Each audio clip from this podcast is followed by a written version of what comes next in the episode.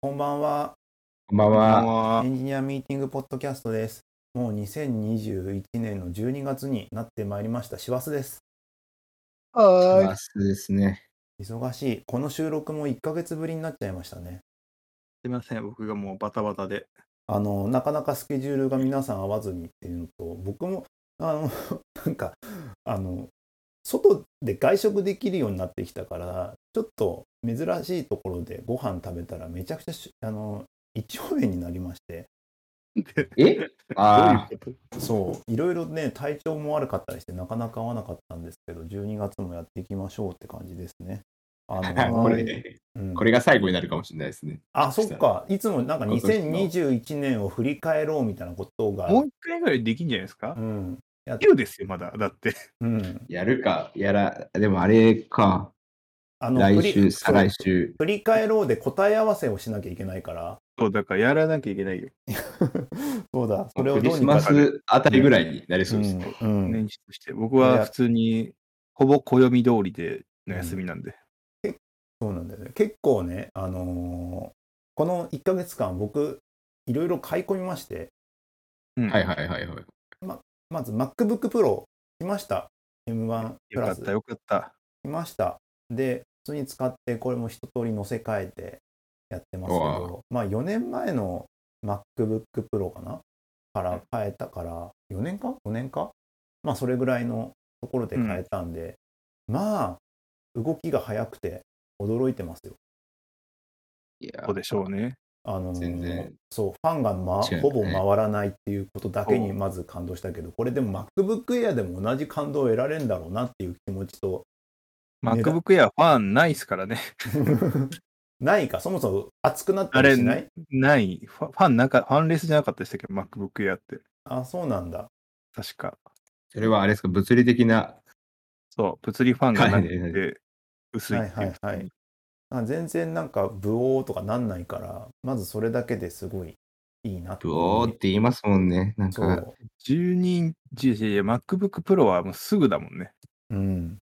YouTube 開いた瞬間にファーン言い出しますから ね。すごい。それ が、まずすごい静かになったってことに驚いたのと、あと、キーボードだね。あああのあああバタフライキーボードってさ、結構戸惑いません最初あの深さ。あの、ちょっとつまずいたりもしたものの、一日使ってれば普通になれるし、もう慣れるから。むしろ今まであのキーボード、バタフライキーボードの方でよくやってたなっていう気持ちが、薄すぎますよね、どう考えても。やっぱそうり最あ初のやっぱ変えた時とか、本当に無理だなってうん思ってたもんな。うん一回変えたらまた戻れないんだろうなっては、そう、容易に想像がつく。そう。だから、そこ、そこにまず、おまずっていうか、ちょっと、あ、やっぱ、バタフライキーボードダメだったんだっていう、 慣れって怖いなって思ったっていうの、二つね。あとは、あとはあれですね、三つ目に、あのー重い、重い。重い。重いやっねぱ。四角くて、ああ若干昔のスタイリッシュさよりも弁当箱っぽさが出てきてて、うん。あの持ち運びも、まあ、家の中で持ち運びする程度なんでそんなにあれなんですけど、なんて言えばいいでしょうね、あの感じ。なんか独特のソリッド感ありますよね。うん、がっしりしたうんいきなりなんかアタッシュケースじゃないけど、そうそうそうう。なんんか、どっしりとしてる感じがあってこれはまあ人によって好みあるんだろうなっていうとこですよね。それが3つ目であと4つ目思ったんですけどあのい今回だからいいろいろ増えたじゃないですか ATDMI とかうんあのー充電だからなんだママググセセーーフフとか増えたんですけどあの今までの MacBook Pro ってあ USB Type-C なんだうんだけだったから、うん自分の身の回りの周辺機器を全部それに合わせてたんでうん。何も使ってない USB-C で済ましちゃっああ結局ね、でもあれはそうなるもんなんじゃないですか、やっぱり。てる、うん、そうだからき充電も急速充電のようにちょっとだけプラスして唯一プラスしたやつですよ基本エントリーモデルで買ったから今回うん。だけど、ま、今だ一回もつなげてないっていう。マグセーフ一回も使ってない。えいや、あの、だから、えあのー、、すごいですね。だから USB-C ハブかなんかで、あの、充電と、 ああ、そういうことね。そう、USB とかつなげて、それ経由で USB-C あーつなげてるから充電できるんで、俺もそうなりそうだもん。僕家で、あれですよ、ディスプレイから一本で繋いでるから、うん。多分これ繋がないんだろうなってなんとなく思ってましたうもん。ん。そう、繋がないっていうか、繋ぐ必要がないうん。これ、これディスプレイもそうでうん、別に HDMI って、じゃなくて、HDMI、USB-C、サンダーボルトケーブルあるから、それでいいや、みたいな感じの気持ちになって。ああ、まあそうですよね。そうなんかなんで実はなんか生活があんまそこによって良くなったことがないっていうまあ持ち運びしたら変わるんだろうけどね、っうん。ていうのがありました、マグセーフはなくなった時はなんかブチ切れそうになったけど、うん、やっぱ慣れって怖いなと思いましたもん。いやそれも慣れですよね本なんかパチって1個で繋がって充電できるってやっぱ、なんか便利ですよね。当なんか2そう本刺ねさなくていいから。そうちょっと慣れの話ばっかりだった。慣れ。慣れのいやだからそれぐらい些細なのあまあああとは叩、かれたじゃん、前回のやつがね。うん、えあとはまあサクッとしてるなぐらいのかまあ一応軌道とかだいぶ軽くなってるんでえうん。やりやすくなったなと思ってまだちょっと動画編集とかもうなんかそんなにガレージ版とかを使ってないからこれも編集すると思うんですけどその時におお早いとか思うのかもしれない。ガレージバンドはまあ、アップルが作ってるから最適化されてそうですもんね。うん、まあそういうのとかあったりしますよ。で僕ももう一個買ったのがあってほあのディスプレあああ、イずっと何買いました21インチのフル HD のディスプレイをなんか10年何年前買ったんだ78年ぐらいぐらい前に買ったんですけど、う。はい。あのせっかく MacBook Pro も買ったし、あのちゃんとフル、あのー 4K のディスプレイ買おうと思って。はい。あのあ、でもちょ 4K に抑えたんですね。5K とかいかなかったんでいすねかなかった、いかなか った。いかなかったんだ。で、27イン チ。はい、ああ、そでかい方にしたね、4K そうでかい。でもね、27インチ IPS。もっとでかいか、今。今うん32とかがあるんだけど、そう、あるもんね。さすがに32は、今僕の仕事、仕事部屋、これ仕事部屋で収録してるんですけど、すごい1畳半ぐらいなんですよ。 1畳半ってす ごい。ああ、すごい。あれ、人が、え、え縦長溜まってるんですよね。縦長、縦長で。1畳半もあんのかななんかたもうほんえ本当にサービちょスっとルームってやつですよね。みたいな感じのところでやってるからさすがにあのディスプレイとの距離をどうやってもこれ取れないですよね。取れない普通に、うんきうん、2メーターないぐらいなんでさすがに32とか置いちゃうとあ確かに。辛いなと思って20でかつちょっとあれなん高いんだよねあの iPS で32インチと高かいするとちょっと高いかったりもするからでも、そんな昔より高くないですよね。10万、が10万はいかないないと。 10万は全然いかない。うん。昔は超えてたもんね、普通に。そうで、だからさ27インチの 4K のディスプレイを、ちょうど Amazon ブラックセールやああ、そやのってたタイミングでこね。のタイミングで買い集めて、で、まあ、でやってみて、おうなんかまずまずだなとか思いながら。なるほじどゃなあで。も、でも、でも結構みんな 4K とかいるのみたいなこと言われるけど、僕も 4K ですよ。うん。あでもや24インチですけど、僕。でもやっぱあれっすねあのー同じ画面でちゃんとそのリモート会議をしながら別のブラウザ見れるぐらいのサイズ そうそうそそれぐらいないと無理っす。無理だねってズームの中で共有されてるやつもさ、ある程度でかくしないと見えないじゃない。見えない、そうそれ見ながら議事録取るためにはさ、うんもうある程度のサイズ感いるよね。いるうん今までは。は痛感する。今までは PC 側でノート PC 側であのーなんか顔だけ出しといてディスプレイ側でブラ他の画面見るとかメモ取るとかやってたけど、それが1画面で済んだからあのーやっぱこれの方がよいいんだなってなっそうて結果もう PC の MacBook のあの画面を閉じてそう。端っこに置くようになってうんディスプレイだけで完結するようになっておおすげえって思ったんだけどええそのスタイルですもん、ずっと。仕事も家も。そうであれこれ MacBookPro じゃなくてよくねえっていやいやいや いや、停電来た時とかに便利なんですよ。停電装置ですから、そう MacBook Pro は。そう。で、それで、結局 MacBook Pro 買ったけど、もうなんかディスプレイとかでやってるから、普通の、あれこれ、ま、なん かミニとかでよくねみたいな気持ちにちょっとなりながらも、どうしたいんですかんどっか移動して、あ、まあリそうビンそグうで。やるとかとか。そうそれぐらい、それぐらい。まあ、そんいなや朝それ寒いそれからが重要じゃない。うん。それができるから。そうそのその気ち持ちだけだよね、今のところっていう。いやでそもの気持ちが。コロナ前は結構だから勉強会とか行くときにさ、うんやっぱいるよねーって感じで買うじゃない。はい。うん、今全然行かないからさ、マジ持ち歩い、そ MacBook Pro 外に持ち歩かないっていう自慢。そう自分そのうやつそう。持ち歩家かのないで中すで動よか。してるってだけ。そう。そうなんですよ。でもまあまあ、でも、総じて満足度高い感じで。まあそう久でしす。まあ、久しぶりの買ったからなっていうのもありますけどっていう。うんどうしようかな、うん買おうか悩むよなって感じ。うん。もう一年行きたいなと思ってる。うんそうね。なんか、値段、僕ずっはと、買わないやつ。そう。いいや、まだね、、壊れ、壊れてないし、そんなめっちゃ遅い感覚もね、やっぱしないんですよ。映像編集もしないし、はい。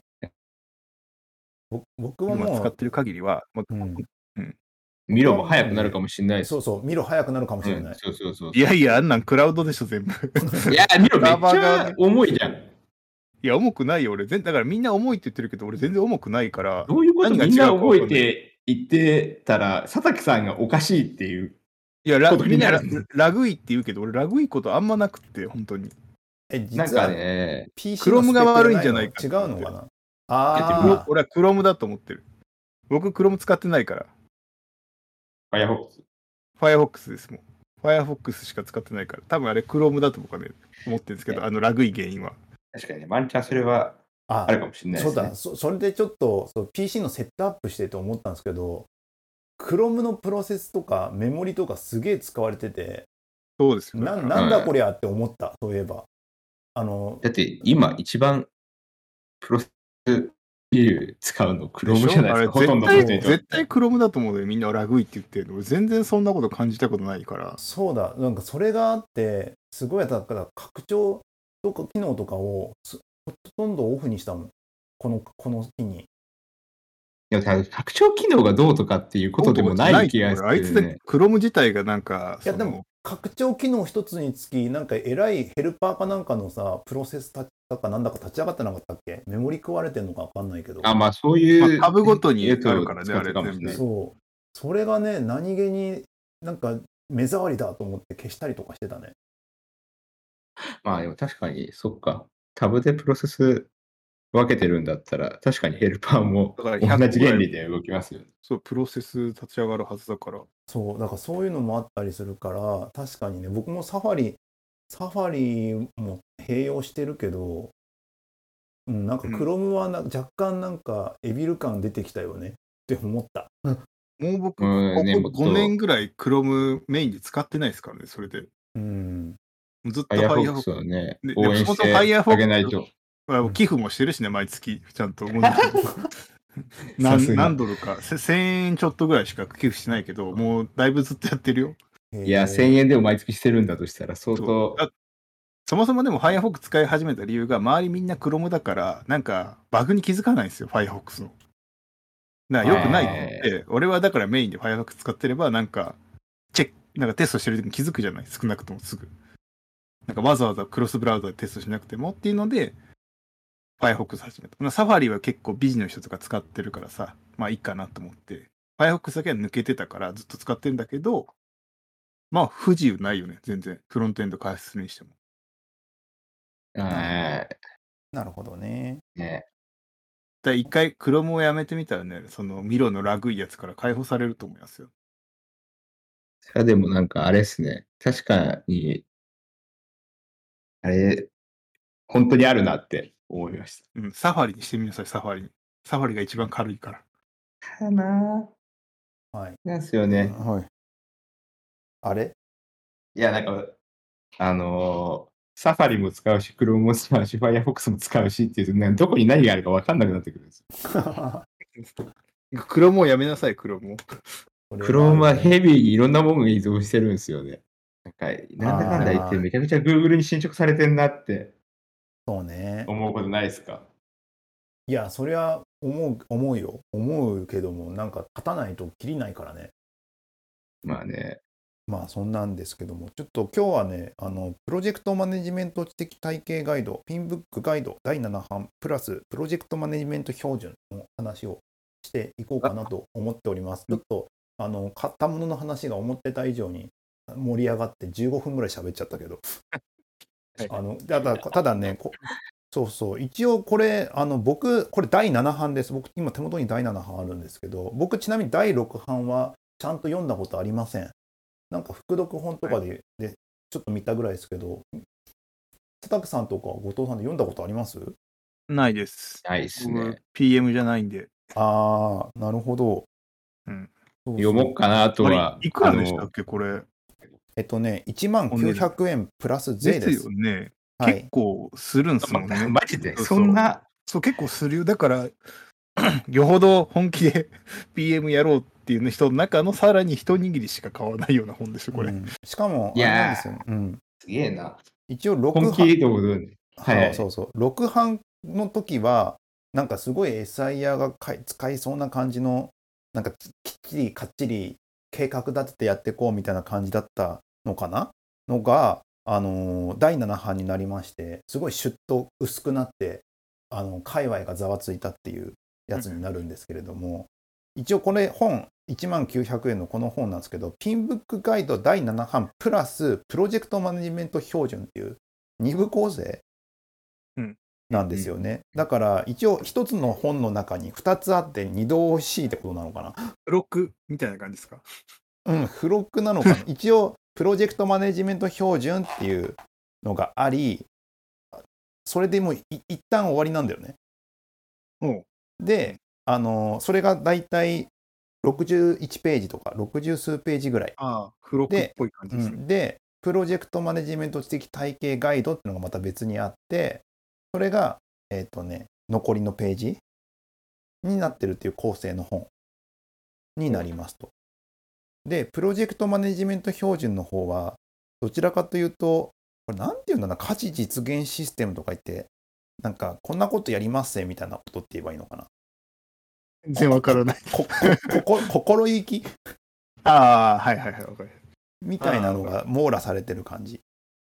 うーん。で、えっ、と、原理原則とかね。よくあるじゃん。あの、スチュワートとか、スチュワートシップはいはいはい。とか、なんか、チームはこうとかさ、え、全ロチー ム、あの、プロジェクトチームは多様なスキルや知識、経験を行使する個人ああ、がアジャイ別ルのあれによくあるようなやつですようね。ん、チームの定義があって、チームの合意とか、構成要素、創造構造とか、なんか責任とか役割と責任の定義とか、そういったところのなんか用語、そこで出てくるね用語をきちんと一つ一つ説明してくれてるようなほ感うじ。ほだから価値とは何かと。まあそういうのが羅列う。価して、値とは何か。そうそうそう。まあそういうのがまあ。大事ですよね。そうバそうバリューの話ですよね。まあまあまあ、そう、それもあるし。 うんバリューって言われるとなんかわかるけどね、価値とはって言われると急になんで日本語の方がわかんない んだわかんない、なんか、広い話になっちゃうから、かな。 そう理由もひどいと思うけ広いけど、なんか、すバリューはなんか、わかるみたいな。で、えっ、と、プロジェクトマネジメント知的体系ガイドは、えっ、と、これそのままよ読んじゃうと、ピンブックガイドに含まれる情報は、米国国家規格 ANS ではなく、また ANS のために ANSI の要求事項に従っているものではない。そのため本パートの情報には、公的なレビューやこう合意プロセスを経過していない資料が含まれている場合がある。また、ANS 標準へ準拠するために必要な要求事項は含まれていない。まあ、あまあ、一応こういうふうにやっていきましょうみたいなのがあるんだけども、まあなんかすごいかしこまったことが書いてありながらも、うんあの今までに比べてもっとなんか範囲が広い、今までみたいになんかし未来が見えないみたいなプロジェクトじゃなくて、あぷまあ、絶対にこれはもう未来が決まっているプロジェクト前提だったんじゃなくても、未来が見えないこともあるよね、はははみたいなところも網羅した知的ガイドというか、なるほど。体よ系りガアイジド。ャイルになったってことですかうん、アジャイルも、だから、どちらかというといろんな手段があって、その中からよく選んでいこうぜみたいな感じのノリ。テーラーリングって言って、まあ、あの、要は、もう最初の、最初の方にあるんですけど、あのーまあ、計画を立てるにあたって、うんあの、まず計画型なのか、それと、待ってね、計画型でいくのか、適用が、予測型でいくのか、適用型でいくのかか。うんよなんとなくわかる。だから予測型だったらウォ未ータ来ーフォはール的か見えてるからウアジャイルかみたいなねォーターフォール的なのを選べばいいし、で適用型だったら未来のその環境の変化とか状況の変化によって随時変えていきましょういくような感じわかるになっていくというのがあります。でさらに言っちゃうとそのその適用型にはもう一個なんか詳細に分岐があって一つが反復型これはもう、うまさにアジャイルスクラムとかあっちの方のやつで一回あのよく自動車のさあの例があってさ一番最初のさなんか三輪車作って自転車作って車作って飛行機作るみたいな絵があるじゃんあるあるあるで乗り物のさはいなんかストーリーみたいな感じのやつああるあいうふうに一つ一つのらのところで、あのー完成された MVP のやつね。 MVP のやつで完成されたものをやっていくのが、M えっと反復型。はいで、えっともう一つ全身型っていうのがあって全身型は、まあ、家を1個作ろうとした時に最初に土台作ってそれそこからなんか柱作ってその後壁作って外あの装飾するみたいなのがあるじゃん。うんでなんで、うん一番最後までいかないと完成しないものについては全身型っていうふうにしてそれはプロジェクトによってきちんと選んでいきましょうっていう立ち位な置るほどね。だから、アジャイルがどうとか一辺倒じゃなくて、計画型でもいいし、反復型でもいいし、全身型でもいいし、まあ、こういう選択肢がありますよってとこまで網羅して、一応、こういうやり方がありますよっていうのが解説、あの説明してる感じ。なるほど。結構、そなんとなのく、わかる。全身型開発っていうのを、こんな大っぴらに言ってるのはあんま僕知らなくてさ。うん。うん。あの初めて聞く言葉かも。全身型開発って。あの、なんて、なんて言うんだろうな、なんか、よく、アジャイルとかスクラムでスプリントが終わった時点で完成してないって、なんか気持ち悪いところあったけど、うんそれに名前付けられてる感じがちょっとね、ああ、いや、そうなのか。そっか。うん、うん。一応、スクラムで言っちゃうとさ、完成、だって、あれでしょあの、リリースとかして、ちゃんと、あの、QA とかも全部終わって、ダウンしてないとダメじゃん。うん。で、これ大きな意味ではダウンしてないからね、あの、最後まで完成するまでは。うん。だけど、その途中段階でフィードバックの適用をしていくっていう。なあ、なんか、あれですね。い現実的により、こう、 適用しやすそうな感じはしますよね。そっちその。うそう。だから、そこによって、どのプロジェクト、このこのプロジェクトはこうですよっていううんのを一つ一つ選んでいくのがテーラーリングで、それに対しての要素はこういう要素があって、もうプロジェクトによって全部違うから、要素とかの項目は伝えるから、あとは自分たちでやってねみたいなノリの本かなと。いやー あ、でも、そういうことなんでしょうね。うん。カロリーはすごそうですね。読んでる時の。でもそんなにね、文章多くないんですよ。それこそうそなんだ要件定義ガイドより全然薄いっすよ。いやあれ、あれとそ比べれるっでて1万いう取ところるのですうか。ん、やるな。いや、でも、そそんだけシュッとさせたことに価値があるってことですね。多分まあいやそうだね、そうだね。あとはまあ細かいところは別な資料当たってくれやみたいなノリはあるけどね。うんうん。端的にしたってことか。で、なんそうかた、んうん余計な、あれとかないんですかその、モデルケースというか、こういう例がありまして。ああ、一応例はね、ほとんどないっすね。それで言うと。だ、やっぱり。ですよ。でも具体例なくて、理解ができるハードルが高いってうよねのは結構ね、あうんでも一応なんかね、あのコミュニティセンター高齢者サービスを開設プロジェクトっていうのが例であって、うんそその中でも、要はそそう食事提供サービスはこれだよ、送迎サービスはこれだよ、団体ツアーイベントはこれだよ、新しい施設作るときはこれだよ、みたいな感じの例はある。いや、なるほどね。例えばのとこね、そそうそれうぞれ。そうそう。で、例えばさ、コミュニティ、その、なんだ、パトロールとか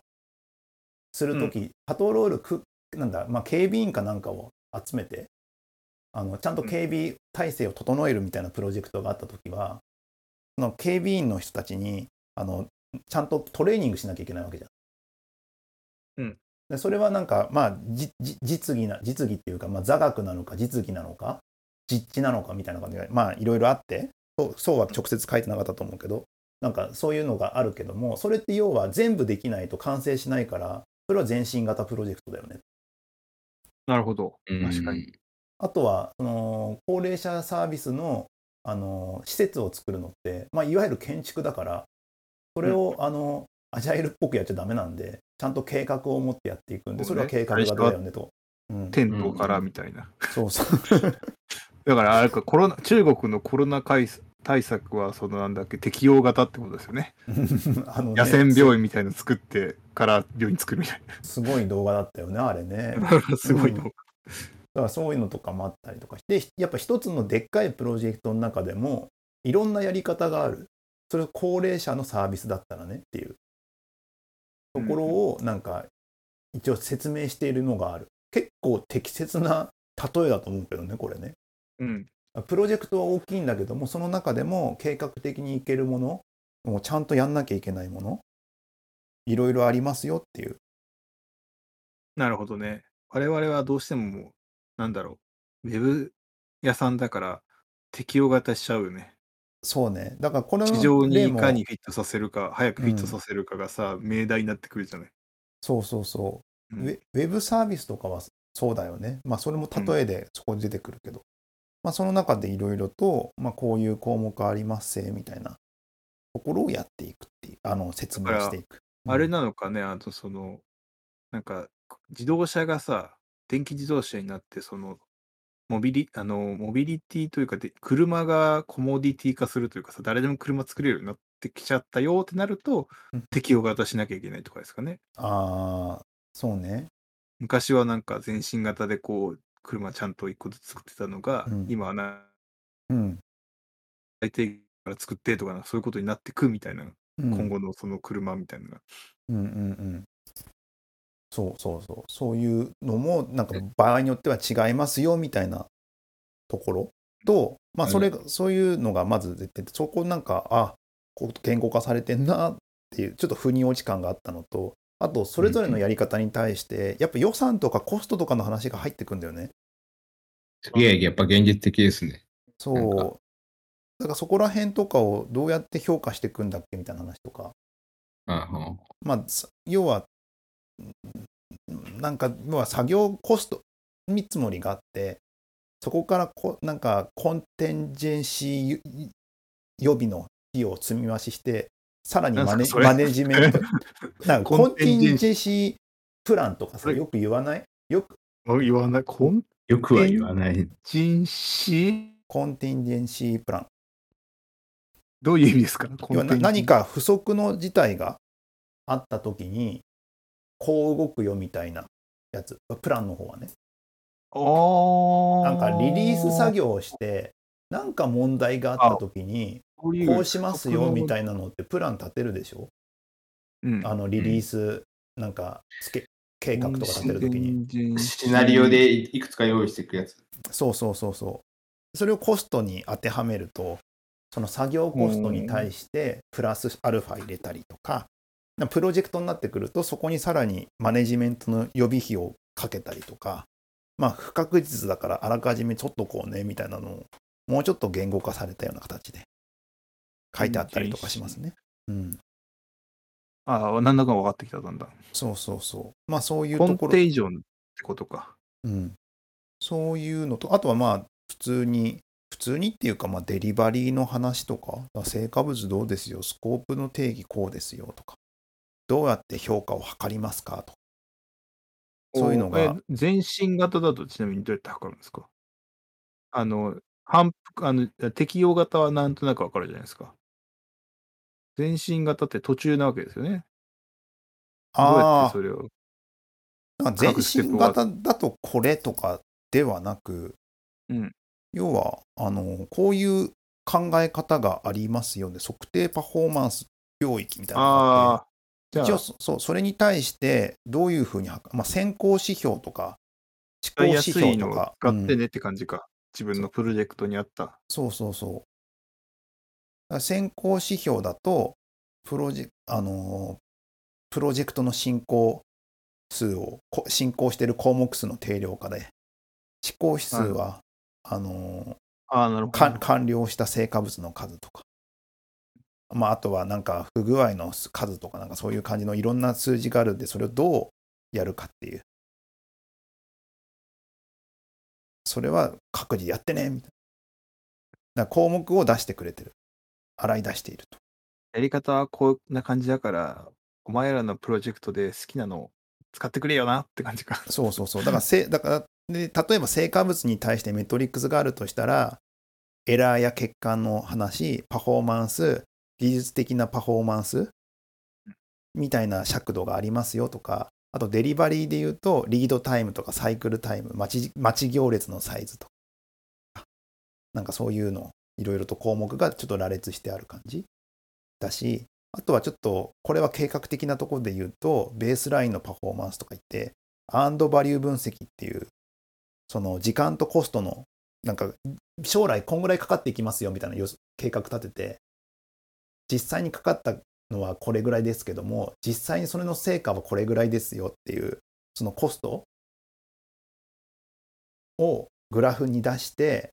で、それで差がどれぐらいあるかっていうのを見積もるみたいな計画の仕方。これはなんか計画型の古、あの、名残な測り方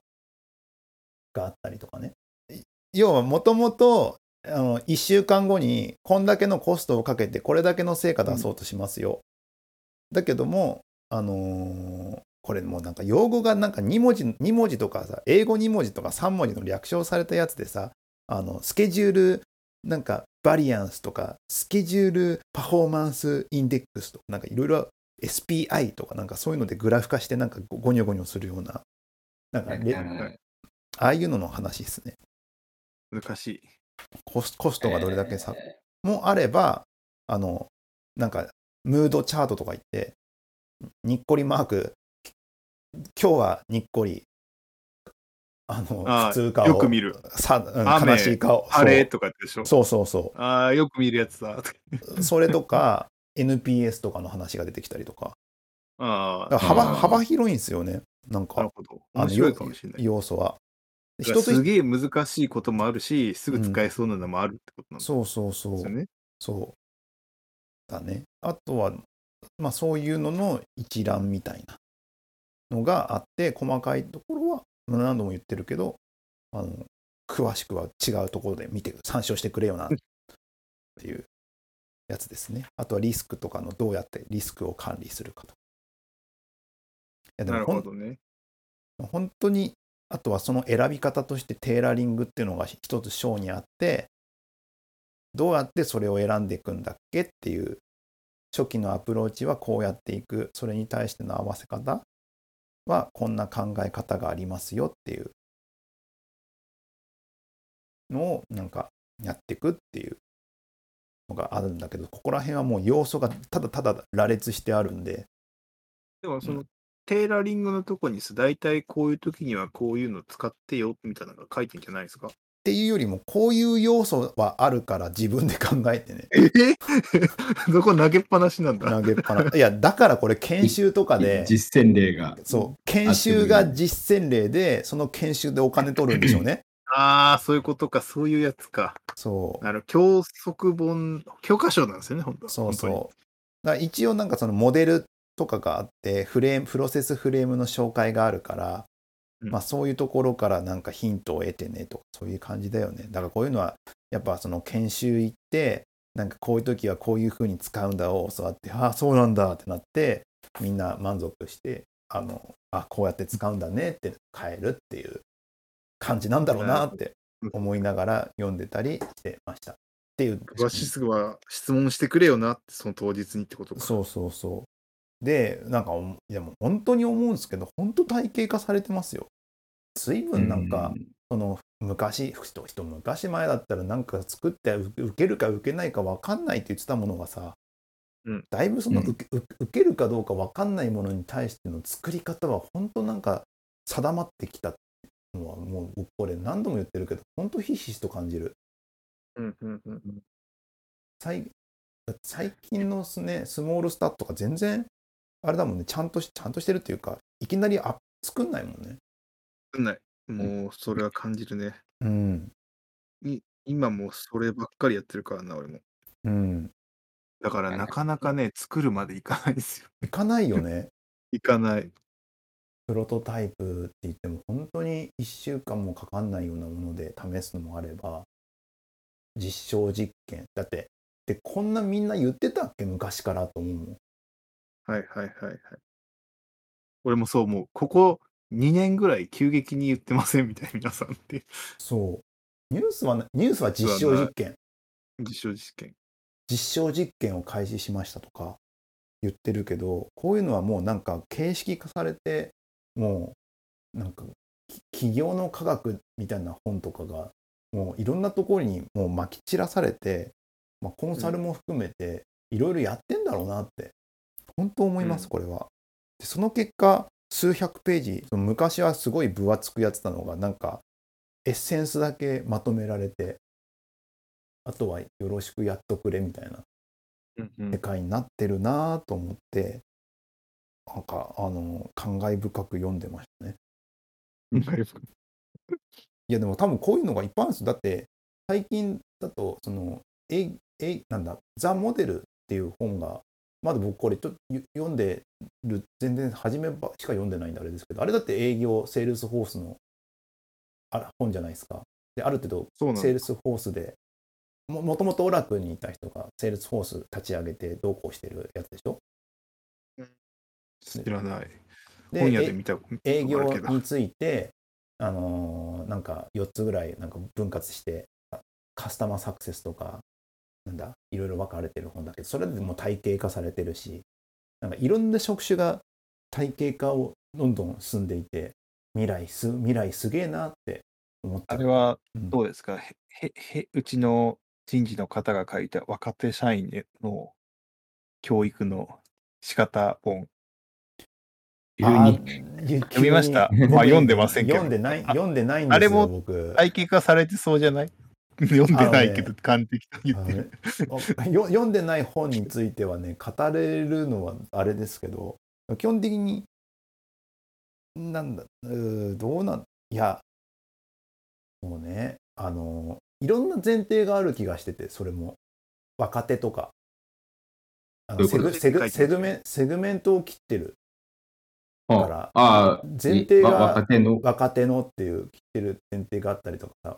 若手だからさあの、はい多分新卒なんですよねそう新卒。新卒なんですよねだからそこの,、のパターンの話なのかなっていうのでそう多分うんうんうねん、多分。で、結構、多分パターン化されてそうじゃないですか、その著者を知ってるからさ。うん、まあまあそれは余計にそうですしうん、そこに対してのなんかすごい最適なものっていうのがあってでも、あんなのが本になるっていうのがなんかすごいなと思って、あれを見いやでもて、その世の中の人がみんな、あのパターンを使っていくんでしょうん。うん、まあまあこういう例もあるんだっていうなんでそれはもう、あうん、いやでもま文あ文化じゃん何でもいいから、一回体系化されてるっていうとこからスタートするのが、あれですよ枠枠に一回ハマってからやるのが一番うん具体的で分かりやすいから。俺もそう思うな、それは。うん、ででも人事って文化じゃないですか。でも開発だって文化ですよ、それで言うと。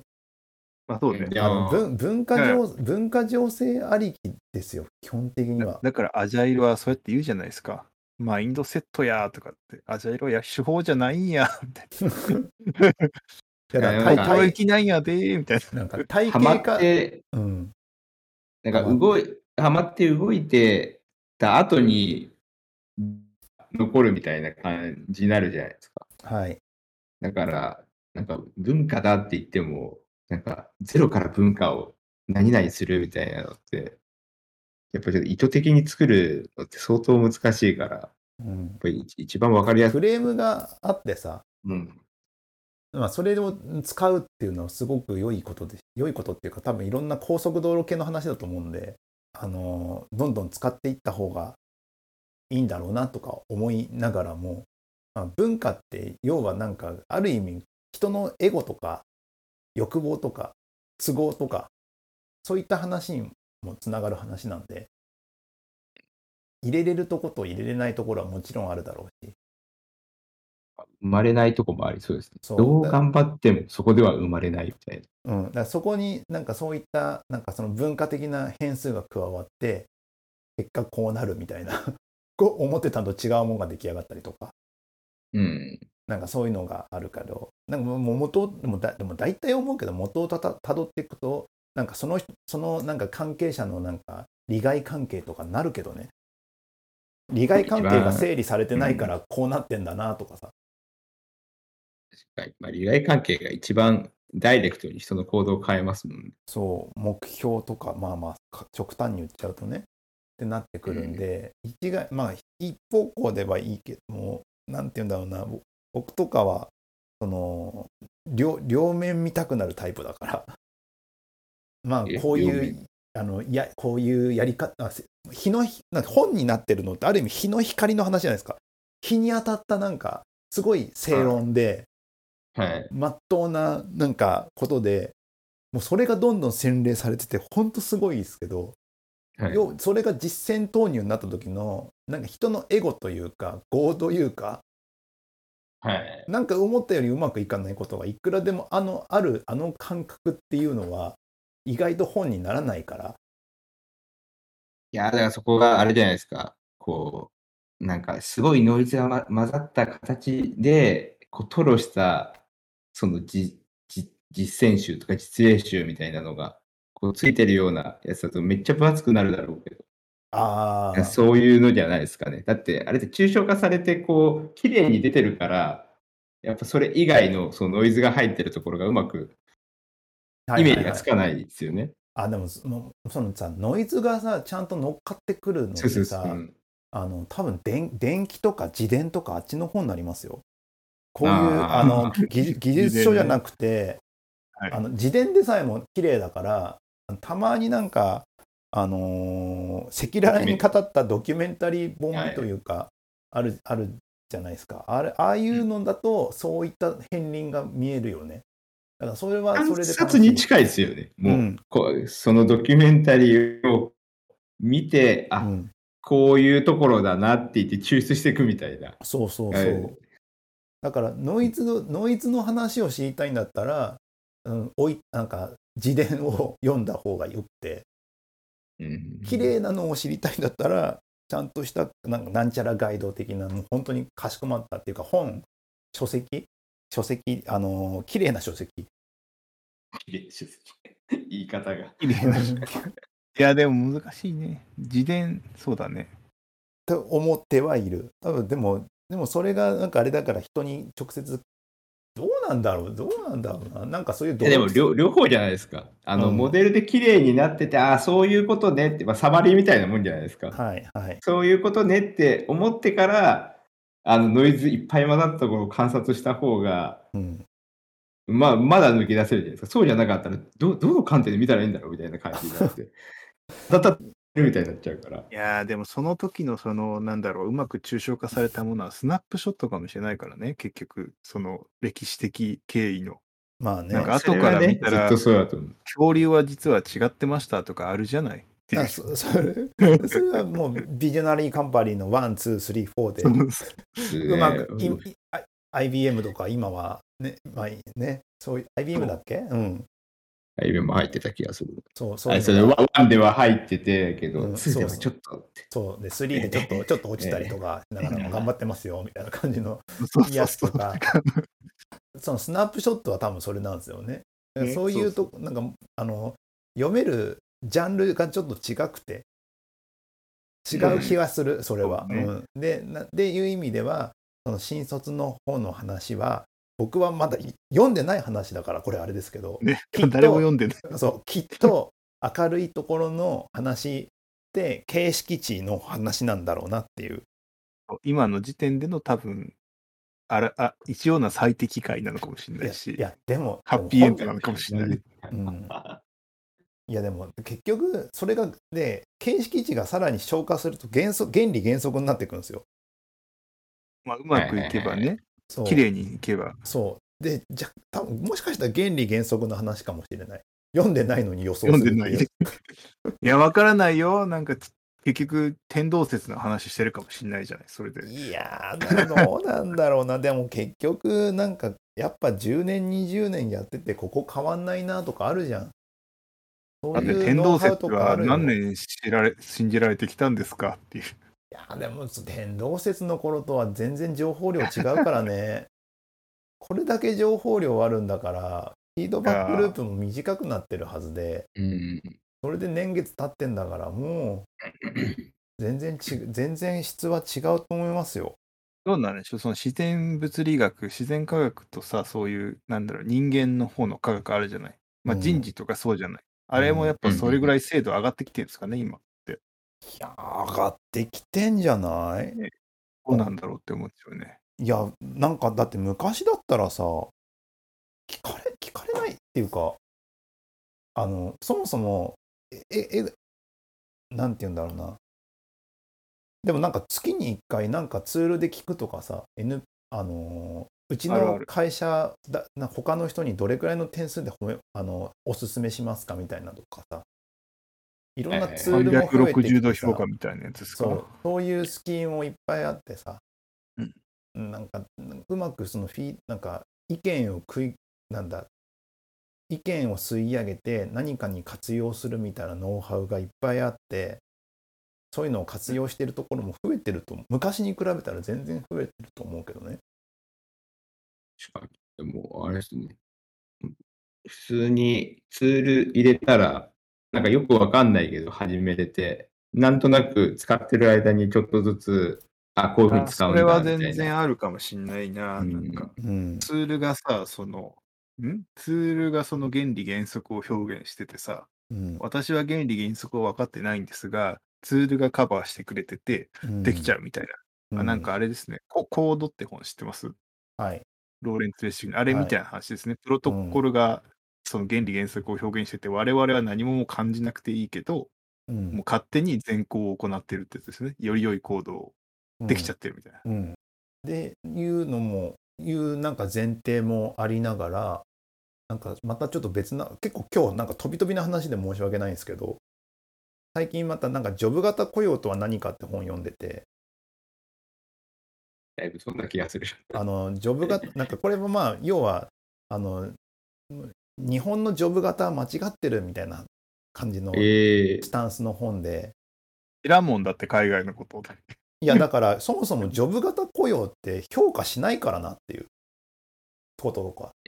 え、どう、どういうことですか要は職務経歴書に書かれていて、あはいまああまあ職まあ、要は自分たちが募集するのはこういうポジションを募集しますよじゃないですか。はいで、そこに入りました。で、それをこなせれば給料じゃないですか。それそれに応じた給料なんで、はい。そこに評価がない。別にそれをやってやってるかやってないかだから、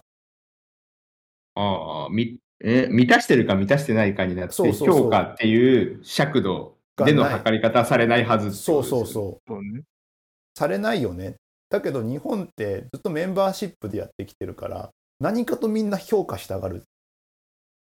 うん。だから、うんうなんかそれはなんか悪い悪いとこ取りっていうかよくよくないという。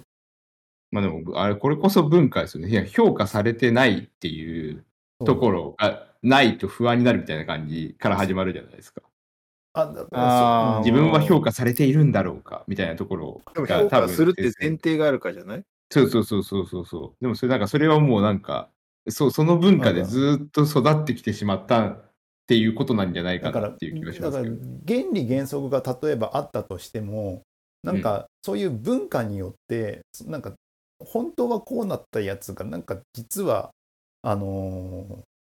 破壊されるというかそれができないっていうか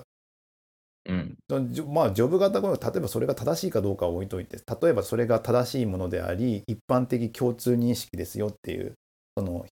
決められたものに対しての対価を払うっていう関係性ですよっていうのが決まったときに、だけど実際にそれで始めたとしても、メンバーシップ型雇用と同じような感じで、なんか、あの評価とか、あのなんかちょっとあの染み出すみたいなことがを是とする文化があった場合になんか壊れちゃうわけじゃんルールとしては。壊れるっていうそうかだね、ああれですよね。なんか、あの、も問題として上がったりとかして、うん結局、なんか、そ、そ、あ、じゃあ、その意見も取り入れなきゃね、みたいなうん感じの、こう、調和を取ろうとする働きが、だんだんその原型を崩していくっていう感じになりそうですけどね、そうこ壊れるっていうよりかは。それがいいいいかわからないなんかままたふわふわっと変わっていくからさだから結う局ん原理原則があったとしても、なんかあのそういったなんかちょっと文化によってまた変化されていくっていうところがこれは何の話をしてるん だ何話してるか分かんなくなっちゃう。いや、でなもんかすごい、あこう、あ、そうねわかりますよね。あプロジェクトマネジメントで、じゃあこういう考え方で、あの、進めていきましょうっていうふうにしたとしても、うんもともとこういうやり方、あの、他のやり方でやってきて慣れてきていて、そこの感覚とか考え方が、こう、染み込んでると、振り返りをしたときに、うんこういうところが問題なんじゃないかって言って、うんこう調整を取ろうとすると、うんだんだんその原理原則から少しずつ外れてってるけど、なんかよ良くくしてってるみたいな。出ちゃっ感じだかてら、良かれと思って崩れていっちゃうみたいそなう。そうそうもうじゃあ AI に人事してもらおうぜって。いやでもそれそそれがなんか結果的にいいことの方に行けばいいし悪い方に行くかもしれないからそこがやっぱまあマネジメント力う。ん。なんだろうなってちょっと今ちょっとあの後藤さんにフォローしてもらいながら思ったことっていう話ではありますがいやそう考えると面白いです面白いですねなんかどんだけ原理原則があってこんだけ体系化されててもその文化とか人によってなんかぐちゃぐちゃになるからそれをどう調整するかそれはでもでもそれがでも世の中なんじゃないの基本的に。なんか、いやなんかその、なんか、あるじゃない主義主張としてはさ、世の中みん、宗教もそうだけどさ、うんうん。よよやよよかよかれいいことをやろうとしてるのにさ、うまくい、うん綺麗にいかないじゃない人間って。はいそういうことなんじゃないんですかでもこれいやまあ多うん分、ああれじゃないですか、よ良かれと思ってる状態ににいる人に対して、いや、でもこれは、あの、原まあ原理原則に従うとか、こういうデメリットがあるから、やめた方がいいんですっていうのって、良かれと思ってる人に対してめっちゃ言いづらいっていうのもある。 でもだかですよらね共産主義と資本主義の対決みたいなことなんじゃないですか、それって。え、そうなのお互いがさ、そのある原因と正しいと思ってるわけでしょだからそのポジションが違うからさ、それでこう良かれと思ってお互いに言うけど、それが圧力を生んでしまうみたいなことかもしれない。うんまあ、それも、まあ確かにあるんですけど、いやななんんかかそいこれいいって思って、こう、なんか善意でやってるって状態の人に対して、やっぱは反対のことを言うのって結構きび厳しいんじゃないかなっていうのはなんかああり、ありそうだと思うんですよね。まあ、そそのこら辺もなんか周りの環境というか文化というか、物事をはっきり言うとこもあればそうじゃないとこもあるしね。そうそそうだろうそねうそうそういやなんかまあそれもそういうのもなんか関係性みたいなの今聞いてて思思い出したのが正論正論でバッサリ切るのがちょっと流行ってるじゃないですか。まあ、ああいうのと,、ああいうのとかもさ別にあのこ個人主義で正論で言ったら正しいかもしれないけど全体感で考えるとなんかもうちょっといろいろとなんかかいろんな考え方があって調和がなんかあったりするみたいなのああるけどさ、そう正論は基本的に前提がありますからね。だからうん前提が違ったら、うんやっぱ違うってなっちゃうと思うんですよね。うんある前提で喋ってるから。そういう小難しいものもあったりもするしなんか思ういやーなんかなかなか形式化ってされてもいつまでも続く道だなーってちょっと思いました。 でもあんだけ引き出しが書かれてる、まあなんか、標標準体系の本とかだったら、確かに、まあ、ななんか引き出しをこう組み合わせたら、新しい、なんですか、フレームにできるみたいなうんふうにはできそうですけどね。あまさあっきそうのね本だと、そうじゃん、組み合わせがそれぞれ委ねられてるからさ、うんあれを読んで正しく理解人でも、あるプロジェクトに立ち向かうとそうきだよねに、違うパターンでやるかもしれないんだよね。そうまそうあ、あえてそう違うようにするかどもしれなっいちし。も正しいからうっんていう、それでなんか、食う可能性がある、だ から、だからら、そだからそそれがあるから、プロジェクトマネジメントの原理原則っていうものが定義を別にされていて、上の階層で。で、え責任、尊重、公正、誠実とか、そこら辺あもうその絶対そう文化になってきちゃうんだ、そこで。そうそうそう。 そっちで抑え込んでいくっていう。なるほど。なるほど、なるほど。ねそえこ、ーそううまいうくのでき。てますね。そうまくできてんのかなちょっと力技でねじ込んでって。いや、でもあげ明らかに、だってあ、あれじゃないですか。レイヤーをこう切って、あの、構成することによって、こっちではまとまんないのうをんそこうっそうそうちそうからコントロールするぞみたいな。う。そう。だから文化は文化できちんとこうであるべきだっていうのをまとめる。だからこれ、これこれがなってくるとさ、やっぱなんかビジョンミッションバリューとかさ、ビジョンミッションバリューはちょっと目標によっちゃうからあれだな。なんか、あのーミッションステートメントみたいなの会社で作るじゃん。はいあ。りますよ。うちもありますよ。なんか、あのーなんかワイルドでい、ワイルドへで行こうみたいなやつ。ワイルドだろう。過ぎちゃう違う違う。 ワイルドで行こうはなんだっけどこの会社だかは、あヤフー、あれ、ヤヤフーが昔、なんか爆速か、爆速か、爆速とかあったのか、なったりとか、なんかいろいろありまワイしたルけドどで。行こうって、ボーントゥービーワイルドだからあれじゃないですか。あ歌じゃないですか。歌か。 まあそういう、 そういうのとかもさ、作るっていうのは、やっぱそこら辺の原理原則の話があり、そこから文化作っていくだから文化が先の話になっちゃってるけど、やっぱあのロジックでいくと、結局文化必要だよね ってなるって、世の中よくできてんなって、その作り方のフレームもできてるからさ、今もう、このご時世。だまあ、あある意味、だいぶ、やりやすくなってるってことですよね。なんか、ね道をこう、あの、暗闇をこうかき、かき分けるみたいな感じじゃないけど、ただなんか学習コストが相変わらず高いっていうのが、高いね。ね高いね。っていうのと、もう一つ最近の流行りが、技術的な流行りがメタバースになってて、めちゃくちゃあお大金はたいてメタが殴ってきてるっていう、あの世界観もすごいなって思う最近思う。いや、メタバースの方は、でもなんかで、その僕の周りで観測してる限りは、みんな間違って解釈してるから、あの面白いよ。あの、単純なゲームとかライブとかじゃないんですよね。そうそうそうそうそう、そういう感じになって、セカンドライフだみたいな話になってるかあら、のね端こ的に。違うぞ、違うぞみたいな。あの、ちょっとおまけだけ、ちょっとだけ喋っちゃいますけど、メタバース、国内だと、そのライブ配信とかで入ったりとか、ゲームでやったりとかなんですけど、やっぱなんかどうも世界はさ、もっと違うんだよね。その実社会で生きていくみたいな感じなんだよね。要は、そうそうそうミーティングをさ3000人でミーティングできる世界観とかなんでしょ仕事で扱うとしたとして。そうなんですよ。なん数万か日本は、なんかだから動物の森の拡張みたいな感じでみんな捉えてるから。違 うぞみたいな。うん大丈夫かみたいな。なんかそこら辺とかがちょっとあるらしいですけどもうそこはもうちょっとし見てみようなんか僕あんま海外のどういう事例があって事例っていうか考えてるのかのかまだインタビューとか見てないんで面白そうだなとか思いながらあとですねで僕と後藤さんは、だからそのメタバースが始まりの時のさ、Facebook のカンファレンスして、あ、はいちょっと見てるから、 FA と行きましたもんねあの感覚と。うんあの時言ってることと何も変わってないから、なんかこいつらやっぱちゃんとしてんなって思いましたもん。あーあの時に見たロードマップと全然変わってないんですよ。ちゃんとそれに沿ってって、多少その具体が変わってるだけ、そのその時々の字のあれによって、ちょっとだけ調整されてるけど、基本的にやろうとしてること一緒で、うんなかなかちゃんとしてるなと思って、なんなかるほどね個人情報とかはちゃんとしてなかったけど、みたい な、そんな感じで眺めてるっていう。なはいそんな感じでそこら辺は来年楽しみにしておきましょうはいじゃあごえっとそろそろ1時間ですここまで聞いてくださった皆様ありがとうございました感想はシャープエンジニアミーティング Twitter でお願いいたしますはいじゃあ次が今年最後かな2021年を振り返りましょうということではい以上になりますありがとうございましたありがとうございましありがとうございまた。